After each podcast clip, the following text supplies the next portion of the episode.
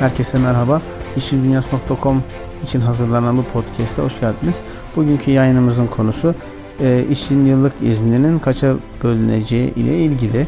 E, yıllık e, izin konusu iş kanunun 53. maddesinden itibaren e, ayrıntılı olarak düzenlenmiştir. Çünkü iş kanunu işçinin yıllık iznini kullanmasını önemsemiştir. E, Birçok konuda e, detaycı olmayan, üstün körü hükümler getiren iş kanunu e, mesele yıllık izin olduğunda e, detaylara inmeyi tercih etmiştir.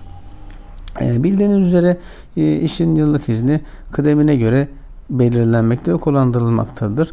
E, işçi ilk senesinde yıllık izin hakkına sahip değildir ve ilk senesini doldurduğu andan itibaren yıllık iznini hak eder. İşçinin yıllık izni kıdemine göre belirlenir. E, kıdemi 1 ila 5 sene arasında olan işçi için e, yıllık ücretli izin hakkı 14 e, iş günü. 5 e, ila 15 sene arasında kıdemi olan işçi için 20 iş günü ve 15 seneden çok kıdem olan işçi için ise 26 iş gündür. Tabi bu kıdemler iş yerinde geçen kıdemleri ifade etmektedir.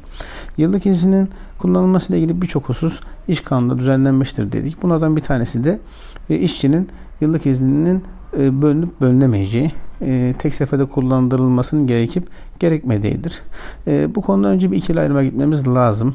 Çünkü 2016 e, Nisan'ına kadar e, 2003 yılından bu yana geçen olan hüküm e, değiştirilmiş ve 14 e, Nisan 2016 senesi e, tarihinde yapılan değişiklikle yıllık iznin bölünmesi kuralı e, küçük ama önemli bir değişikliğe uğramıştır.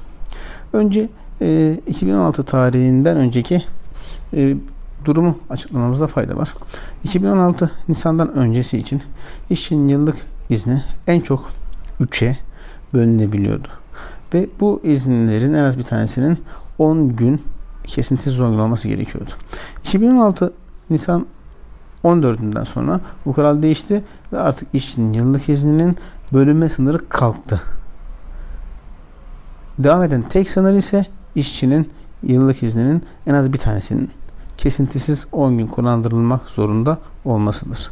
O halde işveren işçisinin bir iznini en az 10 gün ve üzerinde kesintisiz verdikten sonra kalanını sınırsız şekilde bölebilir. Örnek vermek gerekirse 26 iş günü izni olan bir işçinin 10 e, günlük bir izin kullandıktan sonra kalan bütün izinlerini bir bir bir bir şeklinde kullanması bile mümkündür.